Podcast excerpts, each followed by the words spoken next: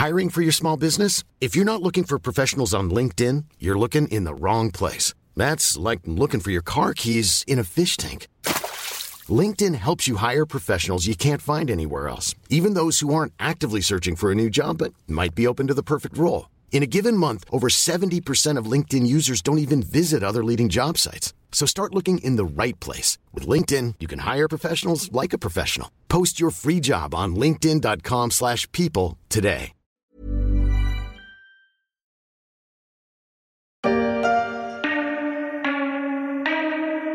Apple s'est fait doubler par Microsoft au titre de plus grosse capitalisation du monde pour une poignée de milliards de dollars. Mais la marque à la pomme a récupéré un trophée sans doute plus important pour lui, numéro 1 au classement mondial des marques. Mais que serait Apple aujourd'hui sans un certain Macintosh, qui n'avait rien d'écossais?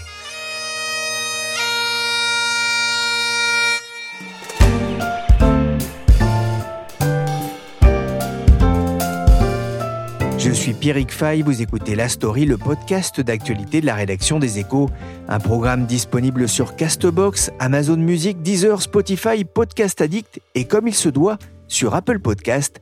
Abonnez-vous pour ne manquer aucun épisode.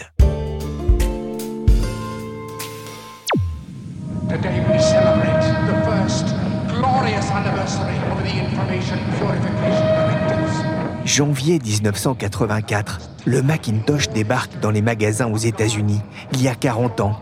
Il a mis beaucoup de temps à arriver jusqu'à Brest où j'ai passé mon enfance. Mais aujourd'hui, le Mac pèse dans le chiffre d'affaires du géant américain Apple. En 2022, il a généré 40 milliards de dollars de revenus. C'est 5 fois moins que l'iPhone, mais par comparaison, c'est 5 fois celui d'une entreprise comme Seb. Le Mac n'est plus le fer de lance de l'entreprise créée par Steve Jobs, mais il témoigne de la formidable capacité du groupe à marquer les esprits avec des produits iconiques. Bonjour Benoît Georges. Bonjour Pierrick. Vous êtes journaliste et vous avez écrit pour les Echo Weekend la saga du Macintosh d'Apple. Il a été lancé il y a 40 ans, en janvier 1984. Apple a depuis fait parler la puissance de sa marque et son marketing mondial. Le Mac se révèle donc au grand public en 1984 par une publicité télé qui va marquer l'histoire. Pour quelle raison, Benoît?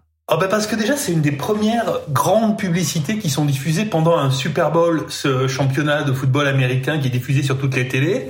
Et puis l'auteur de la pub c'est Ridley Scott, un réalisateur venu du cinéma, connu quelques années avant pour Blade Runner, un film extraordinaire pour beaucoup de gens, en tout cas pour moi qui suis fan de SF.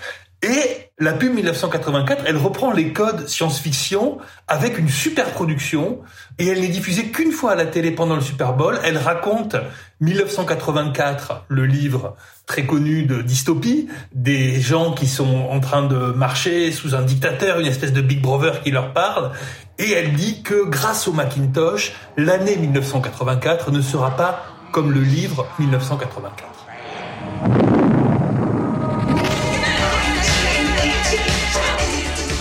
Your true feelings towards Big Brother? I hate him. You must love him. It's not enough to obey him. You must love him. 1984, date de sortie aussi du film de Michael Radford dont la bande-annonce était ce morceau culte de Eurythmics, Sex Crime, c'était il y a 40 ans, ce qui ne nous rajeunit pas Benoît. Quel est votre premier souvenir du Mac? Alors, je suis déjà d'une génération, je suis né en 1970, j'ai grandi avec la micro-informatique, les premiers micro-ordinateurs. Donc, j'avais un tout petit ordinateur que je branchais sur la télé à la maison. J'étais dans un club d'informatique où il y avait un Apple II au début des années 80. Et j'avais entendu parler du Mac, je l'ai vu pour la première fois, ça devait être en 85-86. Je m'en souviens très bien, c'était à la foire de Marseille, et où j'étais allé avec mes parents, quasiment dans l'idée de voir ça, parce que pour les gens qui s'intéressaient à l'ordinateur, on en parlait comme quelque chose d'extraordinaire. Pour une fois, on n'allait plus avoir besoin de taper des codes ésotériques, du basique, des go-to, des, enfin des, des codes compliqués sur un écran noir. On allait avoir un écran où on pouvait utiliser un truc incroyable qui s'appelait une souris, et des images, des fenêtres, des icônes Donc ça, pour beaucoup de gens, c'était la promesse d'une autre informatique. Donc j'avais absolument envie de voir ça, mais évidemment à l'époque, je pouvais absolument pas m'en payer. C'était une machine vraiment pour les adultes, ça valait l'équivalent de plusieurs mois de salaire. Qu'est-ce qu'il avait de, de, si spécial justement ce Macintosh? Ah ben déjà, c'est que ça changeait complètement les codes de l'informatique. Avant, un ordinateur, c'était soit un truc très très cher, très très compliqué, réservé aux entreprises, soit une sorte de gadget qu'on branchait sur sa télé, avec lequel on pouvait pas faire grand chose et notamment très peu d'images. Il fallait, comme je vous l'ai dit, taper du code, euh, apprendre des langages ésotériques, utiliser un magnétophone à cassette. Avec le Macintosh, il y avait une seule boîte, une souris, un clavier, et ça suffisait pour interagir. Il n'y avait pas de mode d'emploi, il n'y avait pas de langage à apprendre, et ça, c'était vraiment nouveau. C'était la première fois qu'on voyait pour le grand public, ou en tout cas pour les gens qui avaient les moyens de se l'offrir, ce qu'on a appelé après une interface graphique, c'est-à-dire une façon d'utiliser un ordinateur, non pas par du code, mais d'une manière beaucoup plus intuitive. Il avait aussi un, design déjà euh, bien particulier, hein, y compris pour l'époque et même pour maintenant finalement les ordinateurs d'aujourd'hui? Bah, C'était un ordinateur, j'aurais envie de dire portable. Il n'était pas portable du tout, mais si on comparait ça à un Apple II ou un IBM PC, il y avait une poignée, on pouvait le déplacer. Quelques années plus tard, j'ai pu m'acheter un des premiers Mac avec mon premier salaire, et je me souviens que j'avais une sacoche et je le trimballais, j'ai pris l'avion avec. Euh, bon, c'était quand même assez gros, mais tout en un, comme on dit. On pouvait simplement le sortir et l'utiliser. Au fait, pourquoi ce nom Macintosh? Alors ça, on le doit à un des premiers salariés d'Apple qui ont travaillé sur le projet. Il s'appelait Jeff Raskin. C'était un informaticien de formation, mais Apple l'avait embauché au départ pour écrire des guides d'utilisation. Il était très intéressé par la façon dont les gens utilisent les machines. Et on l'a mis à la fin des années 70, après le succès de l'Apple II, Apple réfléchit à une autre machine différente, moins chère, plus facile. Et comme il fallait donner un nom au projet et que sa pomme préférée était une variété qui s'appelle Macintosh, il a appelé comme nom de code au projet, il a donné le nom Macintosh. Une pomme chez Apple, c'était euh, un trait d'humour. You've just seen some pictures of Macintosh. Now I'd like to show you Macintosh in person. All of the images you are about to see on the large screen will be generated by what's in that bag. Nous sommes donc en 1984. On entend la voix de Steve Jobs qui présente l'objet. L'entreprise créée par euh, Steve Jobs et Steve Wozniak n'a que 8 ans. C'est le premier coup d'éclat des, deux Steve? Alors pas tout à fait. Leur premier succès commun, c'est l'Apple 1 et surtout l'Apple 2 qui a été conçu par Wozniak et dont la promo avait été faite par Jobs. Wozniak, c'était vraiment l'ingénieur de, de l'équipe. Donc ça, c'est vraiment ce qui les a rendus célèbres. C'était un carton, c'était ça qui a inventé un peu le, la micro-informatique aux États-Unis et dans le monde. C'était une machine importante. Et grâce à ça aussi, Apple a pu s'introduire en bourse en 1980. C'était un autre coup d'éclat parce que c'était, à ma connaissance, une des premières startups nées dans un garage qui enflamme la bourse quatre ans après sa naissance. On a vu que depuis, c'est devenu un classique de la Silicon Valley. Mais avec le Mac, euh, qui était un produit qui était plus voulu par Jobs que par Wozniak, Apple est rentré dans cette ère des événements grand public, les keynotes, les coups d'éclat, comme vous dites, des conférences euh, où on présente un nouveau produit comme euh, si c'était une star de rock, par exemple, ou une vedette d'Hollywood. Et ça, c'était un lancement incroyable et c'est aussi ce qui a beaucoup fait parler du Macintosh et a fait pour sa notoriété. Et par la suite, ces grands événements, les keynotes d'Apple, sont devenus une marque de fabrique de Steve Jobs et plus largement de la de l'entreprise. On a retrouvé ça pour l'iMac, pour l'iPhone, pour l'iPod, avec toujours des fans en extase qui applaudissent à tout rompre. J'ai eu l'occasion de voir Steve Jobs en faire une à Paris en 2000 à l'époque. Il faisait des keynotes un peu en Europe et surtout en France, qui était un des premiers marchés d'Apple. Franchement, l'ambiance était aussi dingue que pour un concert de rock.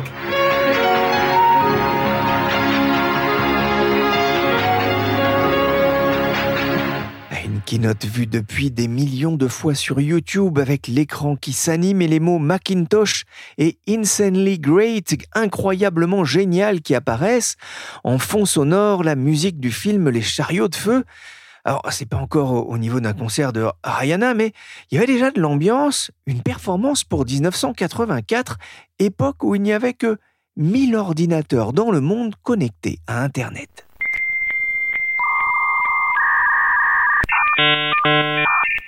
On peut voir dans cette vidéo Steve Jobs fier comme Artaban en tenue de soirée, veste et chemise blanche, un Steve Jobs jeune qui n'avait pas encore adopté le pull à col roulé, mais ce que beaucoup ignorent, c'est qu'à la place du Mac, on a failli avoir un, autre ordinateur euh, Lisa.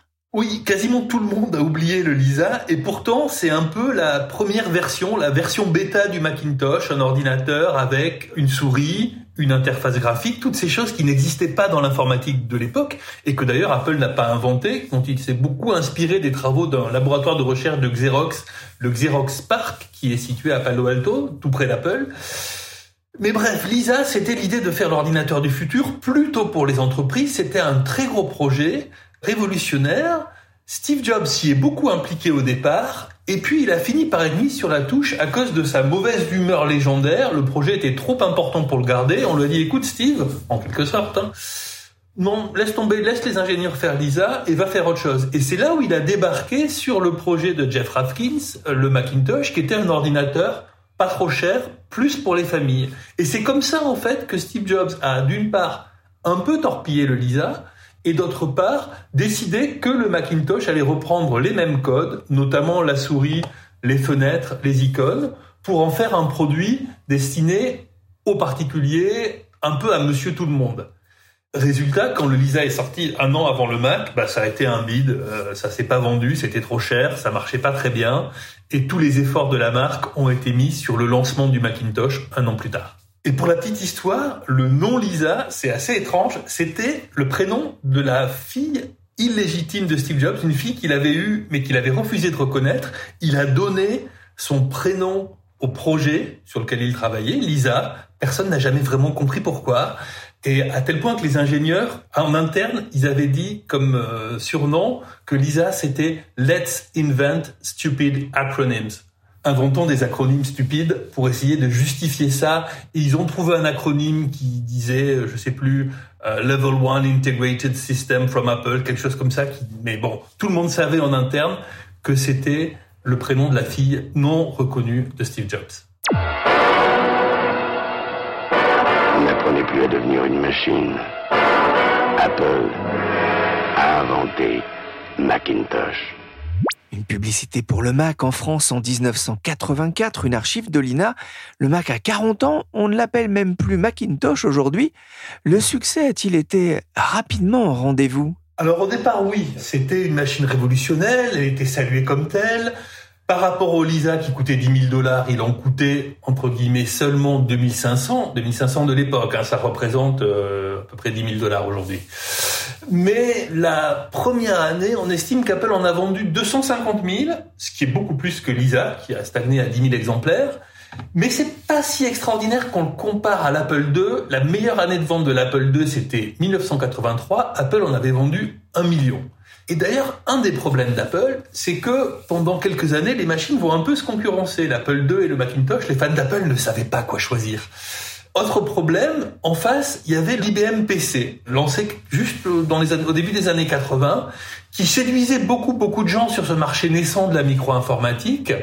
Et Apple, au départ, l'idée, c'était on va contrer le succès de l'IBM PC avec le Macintosh. Et d'ailleurs, dans la pub dont je vous parlais, Big Brother s'était clairement dit que c'était IBM, le grand méchant qui allait faire une informatique triste, grise, pas sympa. Et du coup, Apple, avec le Macintosh, voulait faire quelque chose de plus marrant. Le problème, c'est que l'année suivante, en 1985, est arrivé Windows de Microsoft sur les IBM PC et que les gens ont commencé à avoir des souris. Il n'y avait plus besoin d'acheter un Macintosh et ça a commencé quand même à sérieusement peser sur les ventes. Pour Jobs, bien sûr, Windows, c'était une mauvaise copie du système d'exploitation du Macintosh. C'était aussi une trahison de Bill Gates parce que Microsoft était un partenaire d'Apple qui avait fait certains programmes pour le Macintosh dès le départ. Pour beaucoup de consommateurs, franchement, c'était un peu la même chose et autant acheter un PC. 1984, c'est la sortie et la consécration pour le Mac. Steve Jobs est en première ligne sous les applaudissements. Et pourtant, un an plus tard, il quitte Apple. Que s'est-il passé? Eh ben, ce qui s'est passé, plusieurs choses. D'abord, je vous le disais, les ventes n'ont pas été exactement au rendez-vous et ça a créé des tensions dans l'équipe. Ensuite, il y avait euh, des tensions avec le patron de l'époque, John Sculley, que Steve Jobs était allé chercher chez Pepsi Cola en lui disant "Tu vas pas vendre des boissons sucrées toute ta vie, viens révolutionner le monde avec moi." Mais au bout d'un moment, Scully en a eu un peu assez de ce cofondateur d'Apple qui occupait un peu tout l'espace, qui criait beaucoup, beaucoup, beaucoup, c'est qu'il est connu pour ça, sur les gens qui travaillaient avec lui. Et il trouvait que la branche Macintosh d'Apple, la division, allait un peu dans le mur. Et donc, il a petit à petit retiré le contrôle du Mac à Steve Jobs. Steve Jobs, en retour, a tenté d'évincer le PDG en retournant le conseil d'administration. Ça ressemble un peu à l'histoire qu'on a vue il y a quelques mois avec OpenAI, d'ailleurs. Fin de la parenthèse. Mais voilà, d'un seul coup, Scully et Jobs se sont fâchés et Jobs a été obligé de partir. Et il a quitté Apple en 1985 pour fonder sa propre entreprise, mais on va en reparler bientôt. Oh bah ça par exemple c'est une surprise.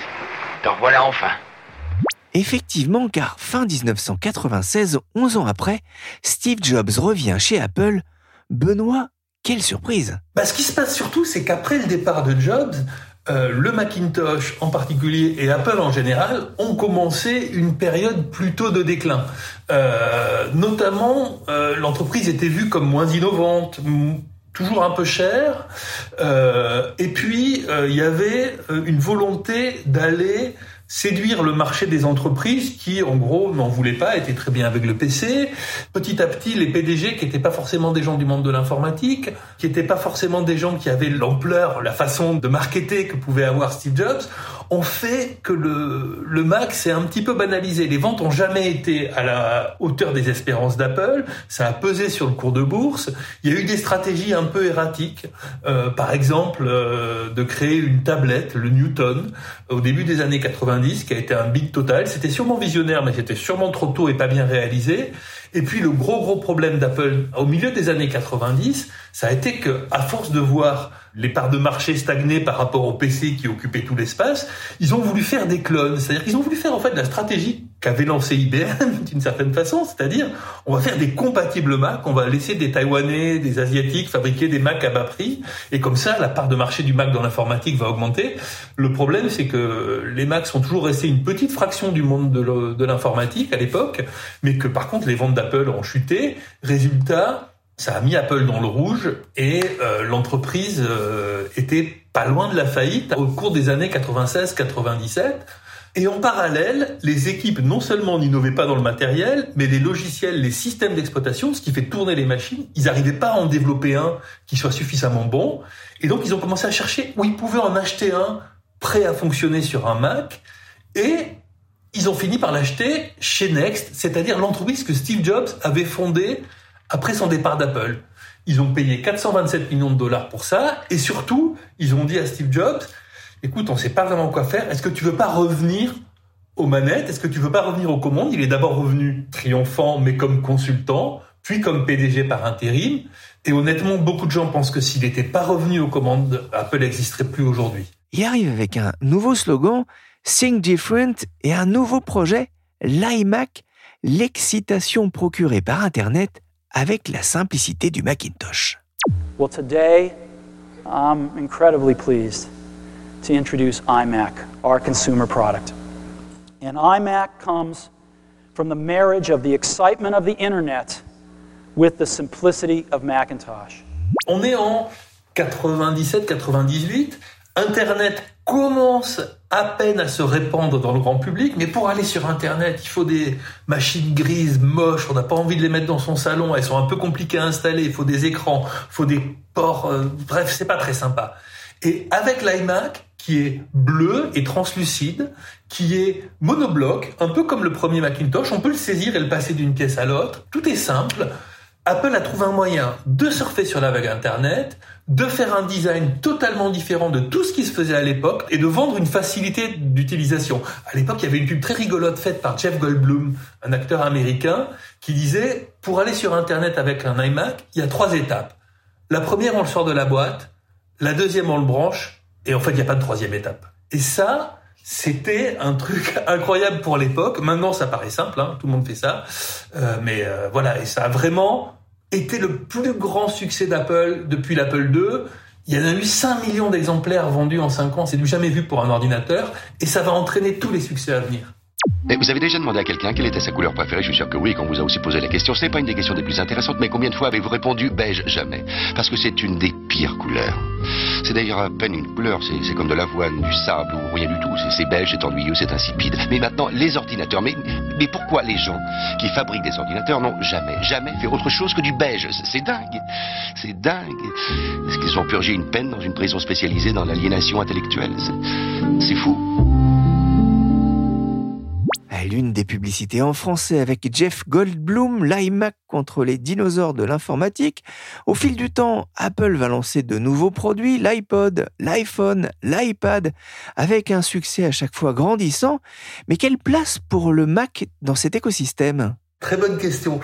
Je pense que dans l'idée d'Apple, il doit garder une place centrale. Dans mon idée, en faisant l'article, je me suis rendu compte qu'en fait, c'était aussi je pense le Macintosh et l'iMac et l'iPhone, c'est un peu la même idée. C'est vraiment un marqueur d'Apple dans le sens où vous avez une machine qui est pas aussi ouverte qu'un PC. Tout le monde, tous les fabricants peuvent pas en faire. Si vous voulez un Mac, il faut acheter chez Apple. Si vous voulez un iPhone, il faut l'acheter chez Apple. Et Apple a le contrôle de tout. Et ça, c'est vraiment une particularité de la boîte. Il y en a qui adorent, il y en a qui détestent. Je ne me prononcerai pas. Vous vous doutez que je suis peut-être plus dans le premier camp, mais en tout cas, c'est deux approches différentes de l'informatique. Il y a le monde Apple et le reste, et ce mot d'écosystème que vous indiquiez, eh ben voilà, il se retrouve. C'est-à-dire que, en gros, Apple a beaucoup utilisé l'iPod, par exemple, pour la musique, ou l'iPhone pour tenter de faire basculer les gens vers le monde Apple, ce qu'on appelait les switchers, c'est-à-dire les gens qui découvrent la simplicité des produits des téléphones Apple et vont après acheter euh, un MacBook ou un iMac, etc., parce qu'ils trouvent que c'est tellement génial. Dans les faits, ça a un peu marché au début des années 2000, mais après, ce qui s'est passé surtout, c'est qu'aujourd'hui, la plus grosse activité d'Apple, celle qui rapporte le plus d'argent, l'essentiel des ventes, c'est quand même l'iPhone. Ah, le Mac représente un moins de 10% des ventes d'Apple aujourd'hui et l'an dernier, les ventes de Mac ont chuté de 27%, alors quand même 29 milliards de dollars, hein, c'est une somme, mais c'est à peine plus que ce qu'ont rapporté les ventes de l'iPad. Que s'est-il passé? Ah, Il y a plusieurs explications à ça. D'abord, l'informatique, c'est un marché cyclique. Tous les gens n'achètent pas le même nombre d'ordinateurs tous les ans. Et puis, en 2020, ça vous a pas échappé, il y a eu une pandémie avec ensuite une pénurie à trouver des ordinateurs et d'énormes besoins d'achat. Résultat, les ventes de l'ensemble du marché du PC, bah oui, parce qu'on dit que le Mac, il est dans le marché du PC, l'ordinateur personnel, tous les fabricants ont eu un envol des ventes en 2021-2022, et comme les gens n'achètent pas d'ordinateur tous les ans, mais plutôt tous les 3, 4, 5 ans, on arrive en creux de cycle en 2023, et les ventes de tout le monde ont baissé. Et euh, c'est ce qui s'est passé pour Apple, peut-être plus que pour d'autres, parce que aussi les ventes de Mac avaient beaucoup profité de ça. C'est-à-dire que je sais que vous aimez les chiffres. Les ventes de Mac, elles sont passées d'environ 28 milliards de dollars en 2020 à 35 milliards en 2021, 40 milliards en 2022 à peu près, avant de retomber grosso modo à ce qu'elles étaient il y a trois ans en 2020. Bref, comme on dit en, en économie, les arbres ne montent pas jusqu'au ciel et c'est vrai aussi pour les pommiers. Now, there's one more thing.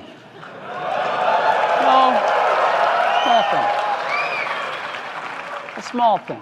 Ah, le fameux encore une chose, un dernier petit truc de Steve Jobs. Apple cartonne en bourse, ses produits se vendent comme des petits pains, mais le groupe est parfois pointé du doigt par son manque d'innovation depuis quelques années. Alors il a certes beaucoup investi dans les puces pour euh, ses nouveaux Mac, vous en parlez. Dans votre enquête pour les éco week des puces en vue de la révolution de l'IA. De quoi contrer euh, cette image d'un groupe qui vit sur ses lauriers? Est-ce que c'est une critique valide? Je dirais pas qu'elle est valide. La marque a quand même lancé des nouveaux produits qui ont très bien marché. Je pense notamment à la montre euh, Apple Watch, qui a été un carton, alors qu'au départ, honnêtement, euh, beaucoup de gens étaient sceptiques sur l'idée que les gens achèteraient une montre connectée. Ils ont fait décoller ce marché-là. Ils ont aussi beaucoup innové sur les puces. Et puis surtout, ils vont lancer le 2 février ce qui doit être leur nouvelle révolution qui s'appelle le casque Apple Vision Pro. Qu'est-ce à Benoît, que ce casque? Alors le Vision Pro, je peux pas en dire grand-chose parce que j'ai pas eu l'occasion de l'essayer. Il va falloir attendre début février aux États-Unis parce que l'Europe sera servie plus tard. Qu'est-ce qu'on peut en dire? On sait qu'il est cher, beaucoup plus cher que ce qui existe sur le marché, 3500 dollars. Les gens qui l'ont essayé disent qu'il est très spectaculaire parce qu'il mélange la réalité virtuelle, la réalité augmentée, on peut naviguer au doigt et à l'œil, l'appareil scrute vos mains et vos yeux et ça permet de le piloter. Apple et Tim Cook appellent ça du spatial computing et définissent ça comme une nouvelle phase de l'informatique. Mais attention, tous les dirigeants d'Apple à qui j'ai parlé, pour mon enquête, disent attention, c'est une nouvelle phase, mais ça va pas remplacer le Mac, ça va seulement le compléter. Je pense qu'ils veulent positionner maintenant le Mac comme un outil pour créer aussi des contenus pour ces nouvelles formes d'informatique, mais ils ont surtout pas envie de le remplacer. Merci Benoît Georges, journaliste aux échos. La folle épopée du Mac à retrouver avec des vidéos sur leséchos.fr. Et pour avoir accès à toute la richesse des articles de la rédaction, une solution, l'abonnement. Cet épisode de la story a été réalisé par Willy Gann, chargé de production et d'édition Michel Vernet.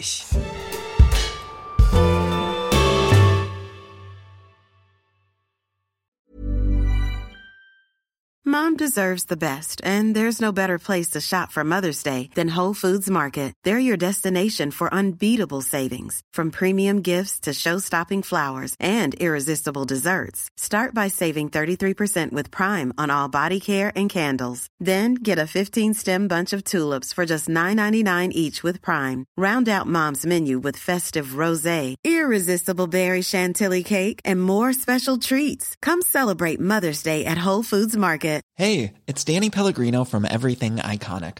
Ready to upgrade your style game without blowing your budget? Check out Quince. They've got all the good stuff shirts and polos, activewear, and fine leather goods, all at 50 to 80% less than other high end brands. And the best part? They're all about safe, ethical, and responsible manufacturing. Get that luxury vibe without the luxury price tag. Hit up quince.com slash upgrade for free shipping and 365 day returns on your next order. That's quince.com slash upgrade.